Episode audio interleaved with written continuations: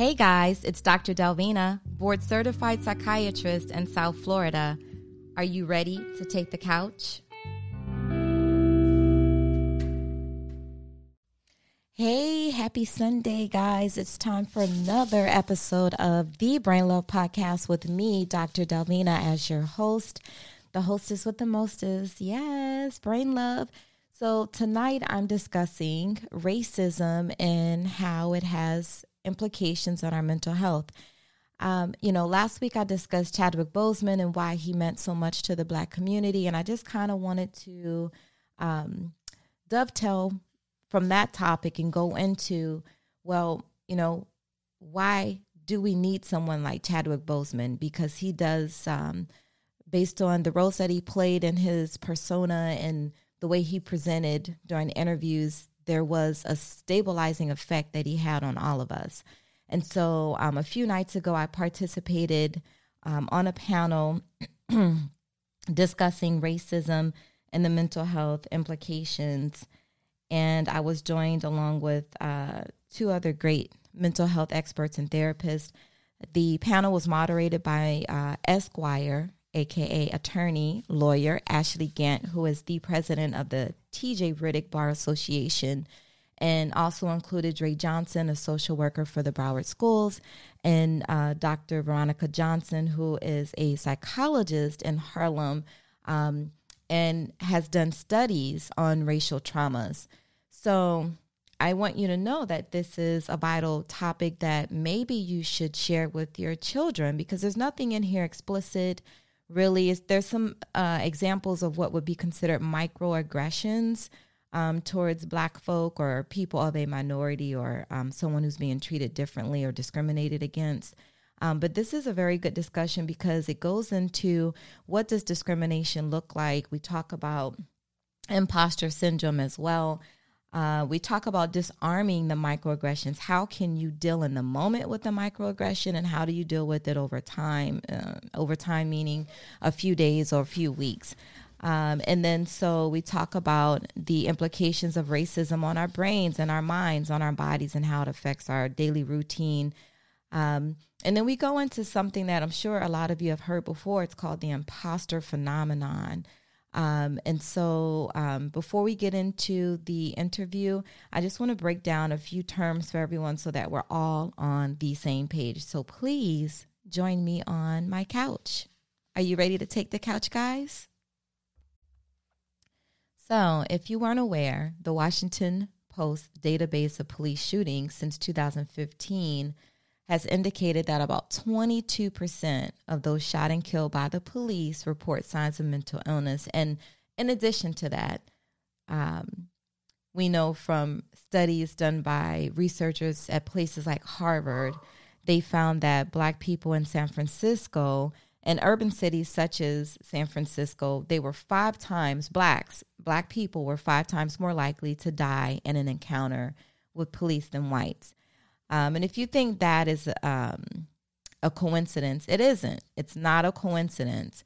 So we talk about overt racism, which racism is a racial prejudice that's been incorporated into the functions of major institutions, corporations, social systems. We see it in the healthcare um, industry as well as banking. And everywhere you go, there's a possibility for racism.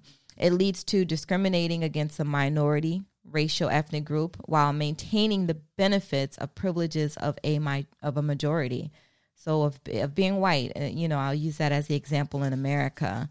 Um, and when the majority group is in power, they make decisions based on racial prejudice. This can then lead to unjust social political barriers and policies against the, the minority group. So, what is discrimination? Discrimination occurs when a person is harassed or treated less favor- favorably because of their membership in a particular group. So, a group like um, your racial group or uh, your race, your ethnicity, or it could be religious affiliation, like um, Jewish folks, could be gender, such as being um, homosexual, could be age, such as being older or younger. Um, I'm sorry, and when I said gender, I meant um, sexual orientation. But gender, yes, such as discriminating against um, women. Um, so, discrimination is um, something that is seen ubiquitously in America, um, as well as prejudice. Prejudice refers to any negative beliefs, feelings, judgments, or opinions we hold about people based on their membership in these groups. So, if we're speaking about race, um, which is what we spoke about a few nights ago, then we're talking about Black folk. So, we know that um, some of the implications of racism in America can lead to making us feeling unsettled, sad, depressed, anxious, nervous, the hypervigilance, just feeling like someone is always talking about us or thinking about us from um, a racial or ethnic standpoint, that maybe a decision someone made regarding us had something to do with how we look. So, um, Dre, what do you think about the implications of racism in America? Uh, I agree. Um, she hit the nail on the head when she talks about the hypervigilance. Uh, and so, what we'll see sometimes is something known as vicarious trauma, where a trauma doesn't even need to happen directly to a person. It can be something like you're watching the news and you see George Floyd killed, or you see the story about Breonna Taylor, or any of those polarizing stories about someone that looks like you. And so you'll develop this this hypervigilance or, or, or sort of hypersensitivity to race. Um, so you'll find yourself, uh, in terms of the anxiety, you may be someone who goes for jobs all the time and now you see uh, Ahmaud Arbery killed jogging, and you're like, now you're second guessing, should I go for that jog, even if it's broad daylight? I don't know if that's something I feel comfortable with now, and that's something that we have to deal with now more so than ever. But even before the social unrest and before the coronavirus, that was something that Black and Brown folks have been dealing with for a long time. Um, just in terms of the microaggressions that we face on a day-to-day basis in America, we have a lot of things in our way, and it's not only anxiety or PTSD that are that are rising now. Now we're seeing domestic violence at a higher rate uh, because kids are at home. You can't really leave. Mom's at home with dad or stepdad or whomever he may be, and things are happening. Child abuse numbers are going higher and higher. We're seeing more child abuse reports with parents staying home frustrated. They have to try to teach. They have to try to parent. Um, psychotic symptoms are higher suicidal ideation is, is at an all-time high. So we're seeing a lot of different things going on, coupled with what we've already been going through for generations, kind of compounded because of the pandemic, and not just the coronavirus pandemic, but the social unrest pandemic that we're seeing as well. So I think vicarious trauma is something that we have to be aware of, or some people call it secondary trauma. That when we see black bodies uh, killed uh, with impunity, it's something that does affect our mental health as well. So we have to keep that in check as we watch what we watch on, the news, on social media, the people we're around. That's something that we definitely have to be cognizant of uh, now more than ever. Johnson? Yeah, I think everything that's been said uh, is true. And I'll just add a little bit to that um, because I think so racism has, I will say, a very profound impact on our mental health. Um, as Black people and, and other other people of color also experience this. Um, and so my particular area of study is actually race-based traumatic stress. So uh, I was sort of silently and non-verbally cheering um, as Dr. Thomas talked about calling these racial traumas, right? Because that's exactly what it is. We understand that there are some experiences of racism that can lead to traumatic stress reactions. Uh, and so trauma is understood as an adverse experience, a stressful experience that overwhelms our ability to cope with it. So when Dre is talking about, uh, you know, now in the context of the pandemic, people having a hard time sort of coping just with like everyday, like schooling their children, um, strife in relationships, right?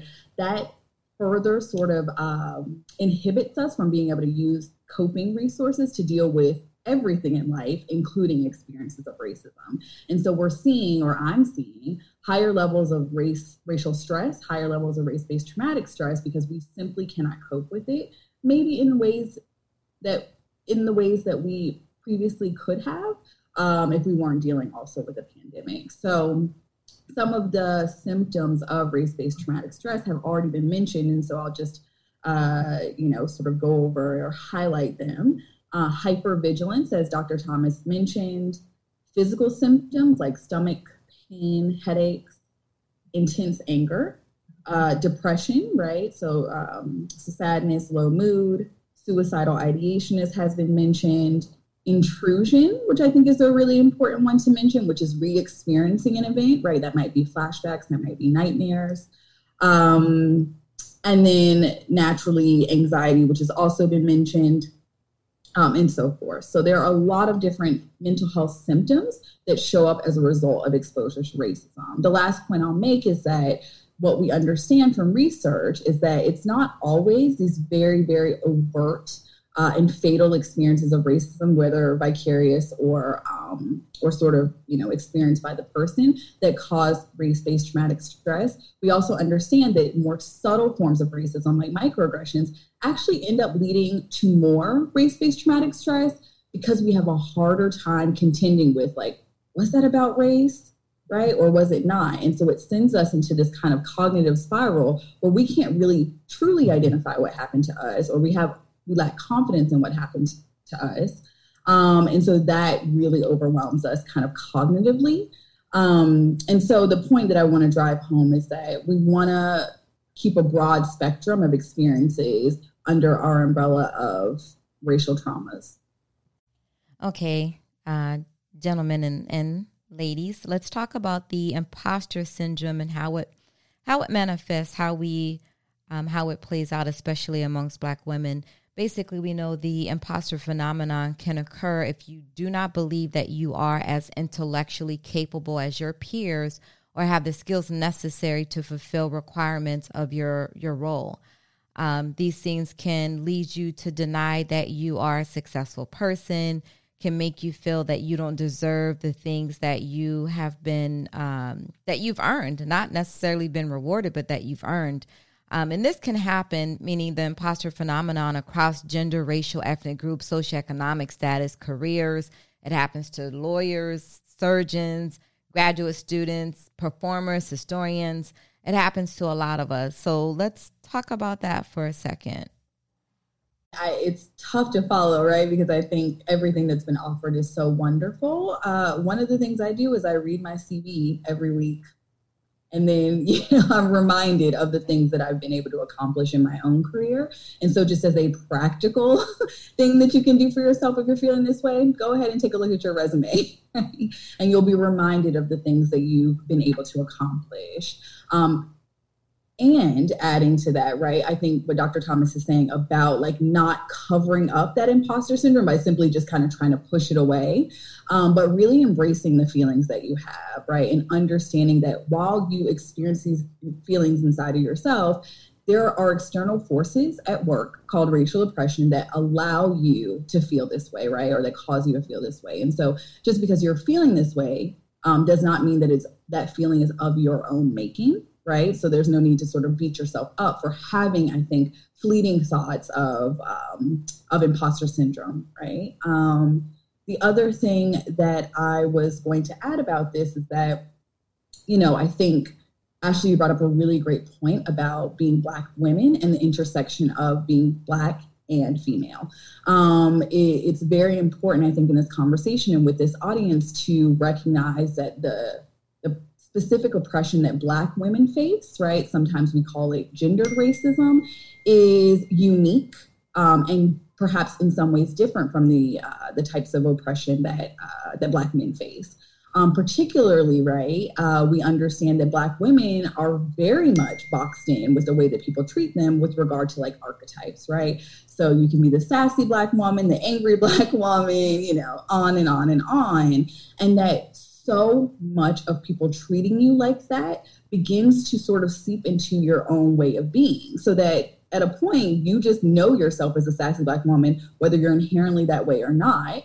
You mm-hmm. start to think that maybe you came off angry when that wasn't your intention at all or what you were internally experiencing. And so um, i really appreciate that you brought up the intersection of race and gender there because i think it is really really important especially in work settings where sometimes even black men have privilege that black women do not have by virtue of being male.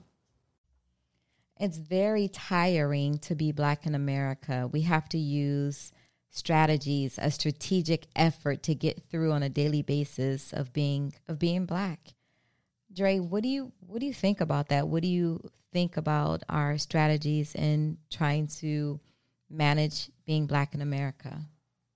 Talking about uh, when you kind of talked about how you feel sometimes, Ashley, you were saying, you know, you guys alluded to something known as black tax.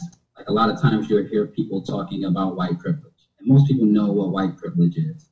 But there's also something called black tax, and that's just that little extra that we have to do as a black person in America just to be equal with a white person, with whether that's code switching and having to be bilingual. You know, if you're from an urban space, you speak one way when you're at home, you're in the neighborhood talking with your guys and your girls or whatever, whatever. Then when you get into a professional setting, now you're speaking like a total different person. Your people from back home is like, who, who that? Like you talking, I don't even recognize this person. And so having to be bilingual, so to speak, uh, and being able to navigate those different spaces and be a, a chameleon in many places is what's known as black tax. And that's just that little extra that we have to do. And you know, your parents probably told you when you were younger, if you're black, you're gonna have to work five times harder. You're gonna have to work twice as hard as a white person in order to get those same opportunities. So that's that black tax that we sometimes have to face with. Um, and we talk about intersectionality. But in terms of your question of like when you get that microaggression, when you get somebody that touch your hair or say, "Oh, you, you know, you're really pretty for a black girl," and you, and you like it stings, and you feel some type of way, you automatically just want to jab back, like you, the clap back, be real, you be ready, but you gotta you gotta keep that composure because you know that what's going to happen to you if you just defend yourself is going to make it look like you're perpetuating the stereotype of the angry black woman or the angry black man. And so I have a 24 to 48 hour rule kind of like if you get an email and you're kind of upset with the email and you immediately like you jump on the computer and you and you pressing buttons and you're going crazy and you know better not send that email like that. You gotta give yourself some time to cool off and and, and, and get get yourself kind of like out of your emotions and out of that mindset. So I have a 24, 48 hour rule when someone says something to me that kind of rubs me the wrong way. And I'll go back and address it in that 24 to 48 hours. And if I don't do so within that time, I agree with myself to make amends with that and move on.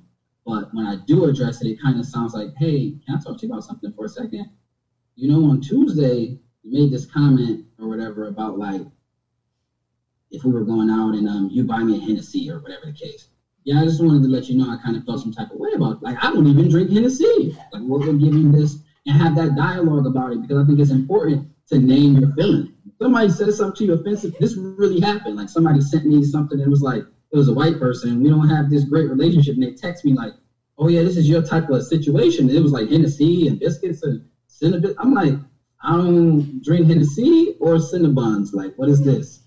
I feel some type of. That's a, a very good um, rule of practice. I know with emails, especially in our profession, you know, you put in, well, in any profession, but especially in ours, you put something in writing and it's forever. So, you know, we usually have our sounding board with our friends like, am I tripping? Like, am I tripping? Sometimes you have to ask yourself.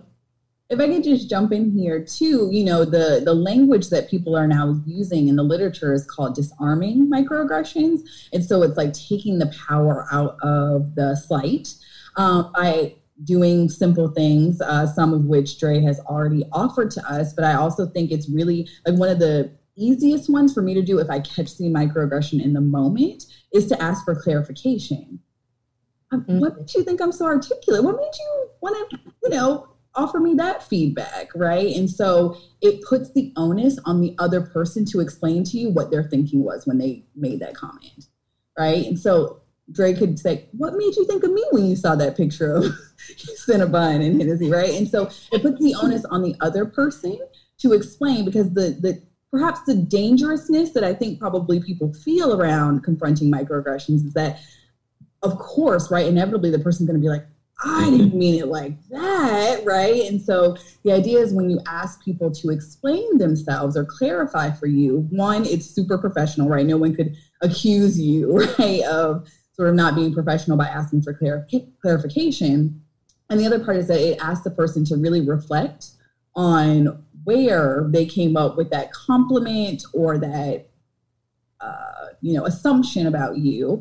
Uh, and then if they can't come up with it, which oftentimes they can't, then you're like, okay, well, I just want to get let you know how it felt to me to get that right? And so you couple it with like i'm giving you a chance to explain yourself perhaps right? Even though i know where this came from.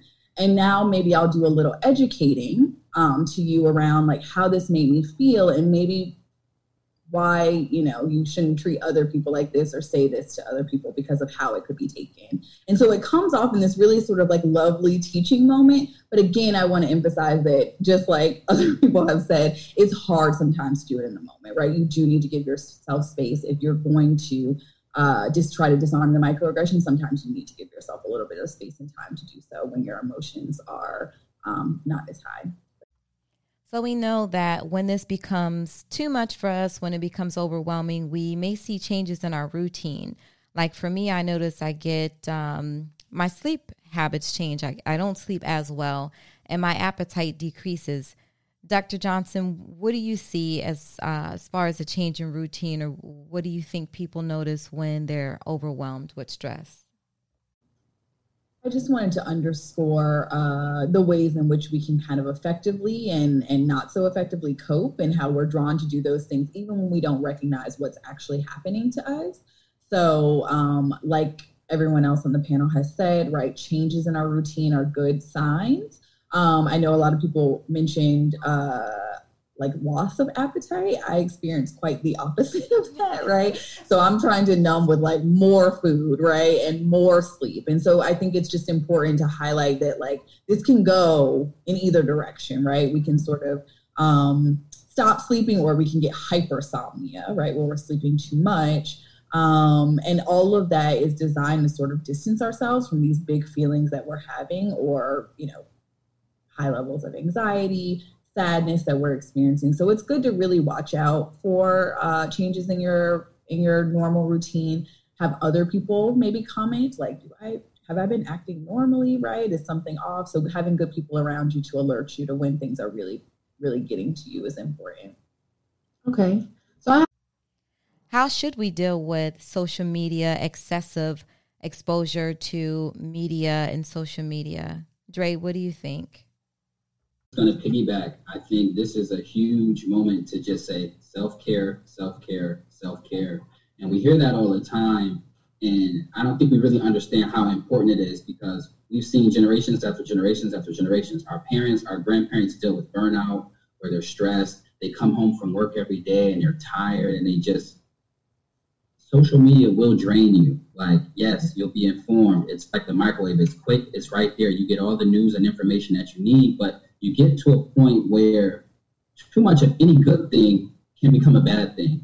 And so when you're constantly seeing things on social media that are negative, it will negatively affect you. And so some people, whether it's the seeing the uh, black men and women killed by police uh, in the streets, it starts to almost, you get to a point where it's almost desensitizing you. You know what I mean? And so when you see it, it, it almost doesn't even have that same shock value and you get to the point where some people are like, man, you know, I don't know why you guys are protesting. It's going to always be racist. This is going to never end. It's just going to be like that. It happens all the time and it's never going to stop. And so that happens when you don't have that balance. Mm-hmm. You don't have, I think self care is huge in terms of being able to recharge. And Dahima Chin, who's like one of the most famous social workers in Florida, she always says you have to pull from your power source and what she means by that is doing things to pour that energy back into yourself, things that you love that can bring joy and light back into you, whether that's taking a warm bubble bath or uh, going for a walk or going to exercise or dancing, whatever it is that you do. Some people pray. Praying is also a form of self care. And so just taking that time to recharge is very vital. And so I'll share a resource in the uh, in the chat box that people can use for different self care uh, ideas and techniques that you can do to, to take care of yourself. Thank you. So I'll just add to that that there's power in saying no and setting limits and boundaries, including with our families. That's who we have to do uh, that the most with. Um, we can't overwhelm ourselves, which, of course, overwhelming yourself and saying yes to too many things can produce anxiety. Dr. Johnson, what do you think? And just to go off what Dr. Thomas offered um, with regard to the psychotherapy, or maybe something that you could even implement on your own, is that, you know, anxiety is fear, right? And so the idea um, of checking in with yourself is very, very important. I know for myself, sometimes my anxiety feels like it, it's coming out of nowhere. Like I'm like, why, why is my heart racing right now? Like, why am I feeling out of breath? And so I'll just check in with myself and say, like, what are you afraid of right now? Right. To get myself at least in check in isolating and identifying what has triggered my anxiety in that moment. And so oftentimes I'm actually able to use that question to identify what's going on. Oh, I'm going into a faculty meeting and they want me to present on this and I'm worried that I'm going to mess up my presentation, right? Or, oh, I, you know, I don't want to interact with this partner because we had a negative experience a couple years ago or what have you. Um, that was my attempt to try to throw out something that's relevant. That's all I got. Um, but so it was a good example. It was a good example. Oh, awesome. Okay, thank you. But the idea is that you want to check in with yourself and figure out what is it that you're afraid of in that moment um, when you go towards seeing a psychotherapist, um, a particular modality of therapy is called cognitive behavioral therapy or CBT. Um, and that can be really, really effective. Um, you can work with a therapist to confront maybe some of those irrational thoughts that you might be holding that's rooted in, or excuse me, that's manifesting as anxiety, right? Like, I'm never going to be able to pronounce this word or give this presentation seamlessly. Um, I'm I mess up everything, right? I'm not worthy, right? When we go back to that idea of like imposter syndrome, I'm not worthy to be in the position that I'm in, and that makes me feel fearful all the time. Um, so a therapist can help you understand how some of those irrational thoughts that are not always apparent to you, they're not always conscious, are manifesting as anxiety and help you to sort of reframe them, right? Is it really true that you don't deserve your position? Right? Let's let's go through the evidence for that and the evidence against that. And where do we end up, right? And ultimately you get a chance to sort of dismantle and disrupt some of those irrational thoughts that we're sort of having all throughout the day, but we don't have any idea that they're triggering our anxiety. Mr. Johnson any opportunity that I get to say go to therapy, I'm going to say go to therapy absolutely 100% of the time. I think you really have to normalize therapy and not make it sound as if it's something that's like, oh, if something crazy is going on in your life, like you have to be hitting rock bottom in order to go to therapy. I think that everybody should go to therapy. Everybody. The same way you have a doctor and you see a doctor once a year to get a regular checkup, physical, you go see the dentist every six months. I think you should go see your therapist every six months. You should check in with a mental health professional every six six to twelve months. That should just be a standard norm. Like that shouldn't be something that you have to be so low at a point where you feel like, oh man, I, I'm at, I'm in deep end already.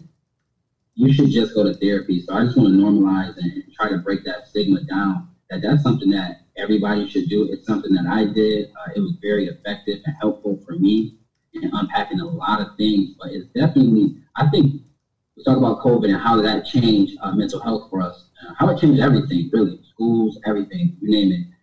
One thing, I guess, silver lining of the coronavirus, you can say, is access to mental health. Now, telehealth, teletherapy is bigger than it ever was. Mm-hmm. It has fast tracked uh, the mental health world. Like people who weren't even clinicians are becoming clinicians now because there's such a need for it now and you can do it from state to state to state. So now it's not a matter of, well, I live in this rural town and I would have to drive an hour to get to a therapist. Now you can just turn on your phone. You can call on something you got right on your phone. Now they're, they're even allowing you to use FaceTime, WhatsApp, whereas those things were like not approved before. You had to use certain uh, apps and platforms. Now it's, it's, it's, it's so easy to do now that is more so in our grasp and in our reach. And so we just have to normalize that that's okay. Uh, and, and, I don't know, for me, it's a pet peeve of mine when I see somebody that talks about mental health, like, oh, yeah, I'm going to see my therapist, and people start making jokes about it. Like, that's really a pet peeve of mine. Uh, I hate when people do that. And I know a lot of times people are joking, but that's it's really nothing to joke about. Like, I mean, it's just people getting checked up. Like, I think it's very necessary. So I'm a strong advocate for therapy, absolutely though. Even if you don't feel like anything is wrong, just Hey guys, thank you so much for joining all of us on the on the couch this Sunday night on the Brain Love podcast.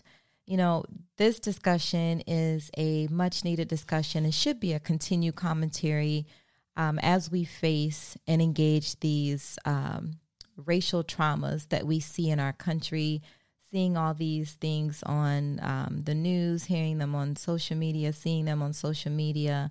Um, as Dre said, psychotherapy is essential. It's just a way to help you process your life with someone who is a third, unbiased party who is neutral. You know, they're going to tell you what's healthy for you if they're a good therapist, and they'll help you arrive and process on your own. They'll help you arrive at the healthy conclusions for yourself. They'll help you um, build insight and un- understanding and awareness of why things are happening the way that they may be in your life. Um, so, anyhow, thank you for listening. And um, listen, this Wednesday, be sure to tune into MIA Soul. It'll be on Facebook and YouTube. And of course, I'll post it in my social media, which is Dr. Delvina on Instagram, Facebook, and Twitter. I'll be talking about how children can cope or how we can teach our children to cope with racism. Um, it's a sad state of affairs, but it's something that we have to do. We have to arm our children as well. So, with that being said, you'll hear from me next Sunday on the Brain Love Podcast. It's Dr. Delvina. Brain Love.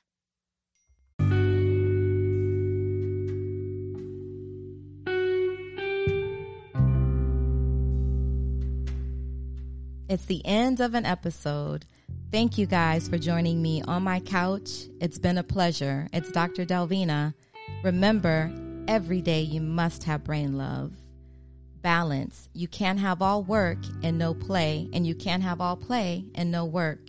Reframe, reframe your negative thinking. Think positively. Avoid negative people. Inside, everything you need it's inside of you. Look inside yourself. Needs. Know your needs. Your needs come first, not everyone else's. Limitations. Limit your expectations of yourself. Ownership. Own your mistakes, learn from them, and move on. Vengeance is not yours, it's the Lord's. Express yourself. Every day, meaningful communication. Don't go to bed angry. And that's been my show, guys. Brain love.